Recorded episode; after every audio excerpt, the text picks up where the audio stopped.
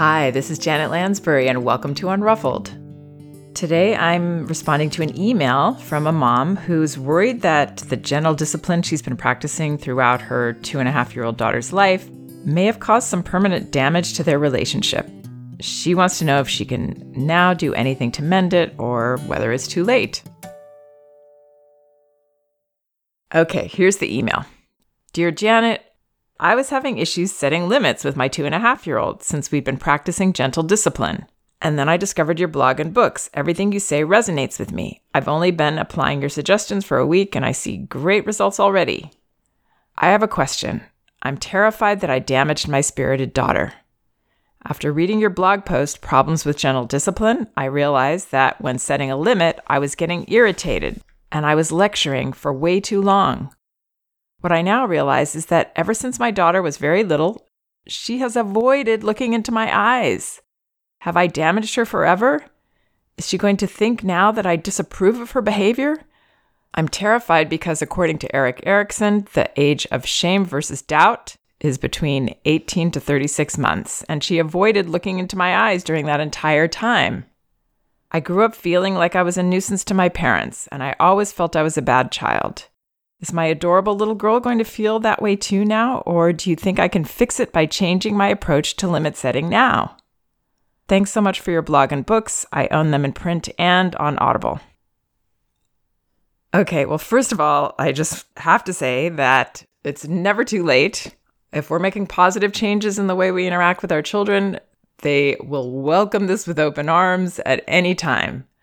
So I would love to put this mom's mind to rest about that. And as far as damage, no, I don't believe there's damage that is irreparable. Yes, we avoid looking into someone's eyes when we feel judged by them, when we feel like we're getting lectured.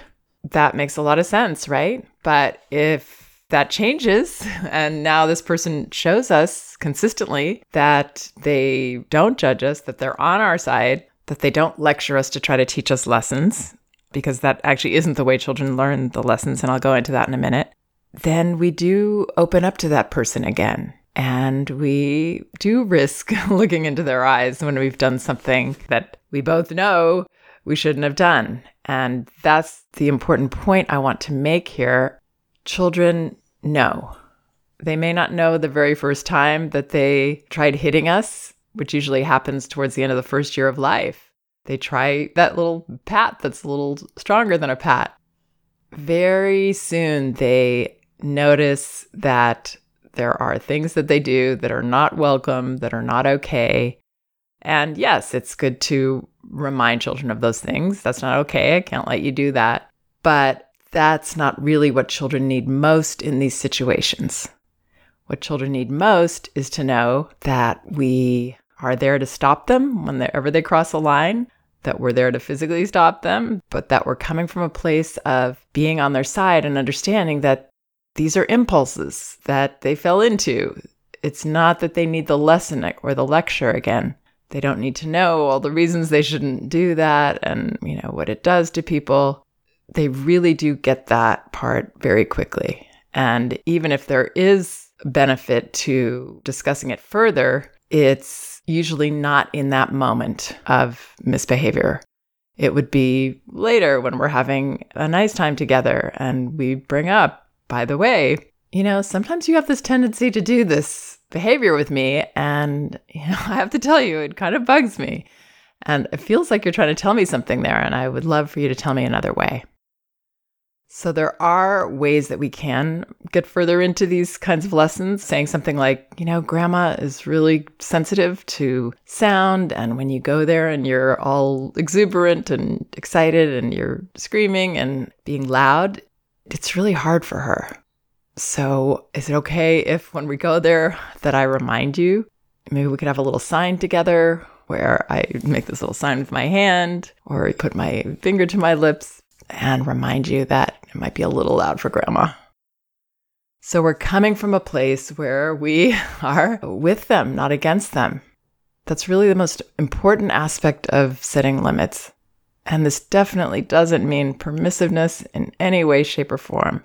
We can be very, very strict in terms of not letting our child do anything the slightest bit obnoxious. but it's the way that we do it that matters. It's the taking them aside with us so that we can save them from themselves in those moments, essentially. Or just doing something small like blocking when things get a little too out of hand. You know, that's a little strong there. I'm going to stop you. That might be too much for him. So it sounds like this mother is understanding some of this approach now. And all she has to do is start doing it. and her daughter will shift and her daughter will trust her more. As I said before, children are so ready to do this. Once the door is open, they step in very, very quickly. They want to feel closer to us. They want to feel that our bond is one of protecting them and, and helping them rather than being irritated by their behavior. Now, are we never going to get irritated by their behavior? Of course we are. But if we understand reasonable expectations and if we do consistently come from a place of being on our child's side most of the time, then those are wonderful times for learning too. Our child is more sensitive to our being uncomfortable and more on our side in terms of not wanting us to go there, wanting to try to stop themselves if they can, because those are exceptions, not the way that we always are whenever they do something impulsive or that they shouldn't do, whenever they make those mistakes.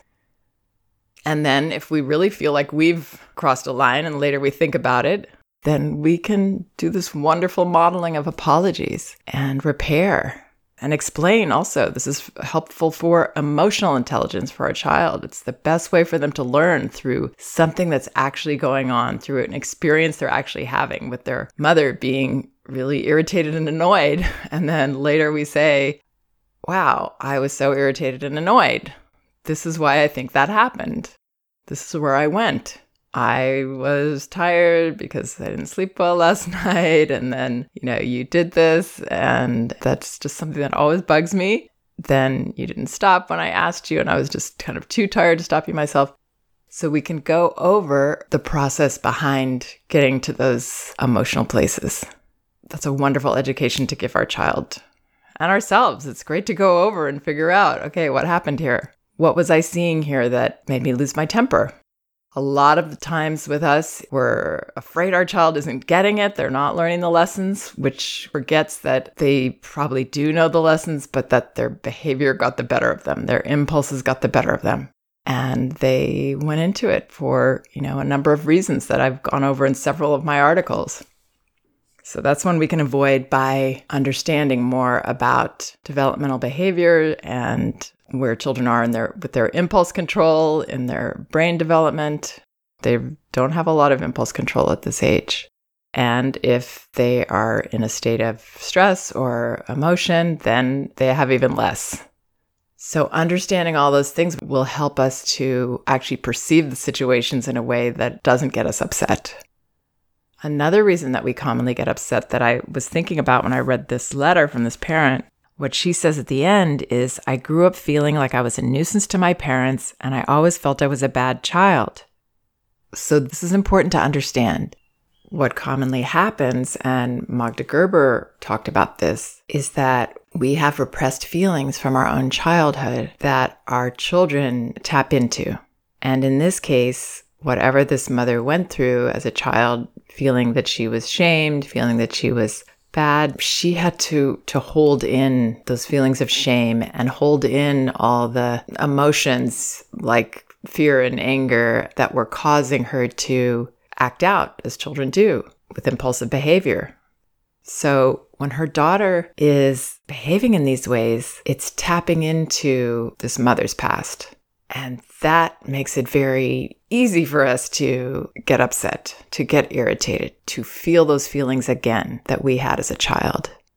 The way that we can work with that is, first of all, recognizing it, understanding what happened to us, which this mother does sound like she really understands, giving that child all the love and the understanding and the empathy that we wish she would have received blasting her with all of that, and then taking her and placing her aside in a safe place, surrounded with love, so she doesn't interfere with our relationship with our own child, so she doesn't get involved in that.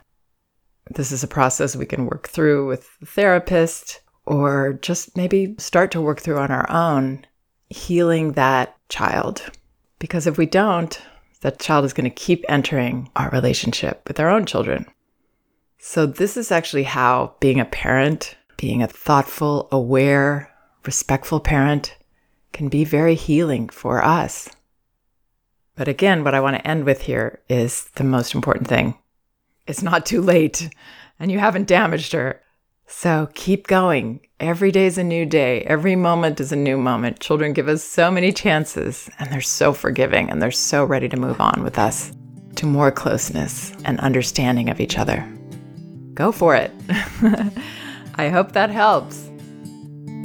Please check out some of my other podcasts. They're on my website, janetlansbury.com. And remember that both of my books are available on audio at audible.com Elevating Childcare and No Bad Kids Toddler Discipline Without Shame. You can get them also in paperback at Amazon and in ebook at Amazon, Barnes & Noble, and Apple.com. Also, I have an audio series if you really want to get into detail and the nitty gritty of some of these issues and hear how my consultations go sometimes, where we go back and forth and we try to figure out what's what's going on. These are individual recordings of my private consultations, parents discussing their specific parenting questions and issues. These are available by going to sessionsaudio.com. That's sessions, plural, audio.com. You can order episodes individually or get them all, about three hours of audio, for just under $20. Sessionsaudio.com. Thanks so much for listening. We can do this.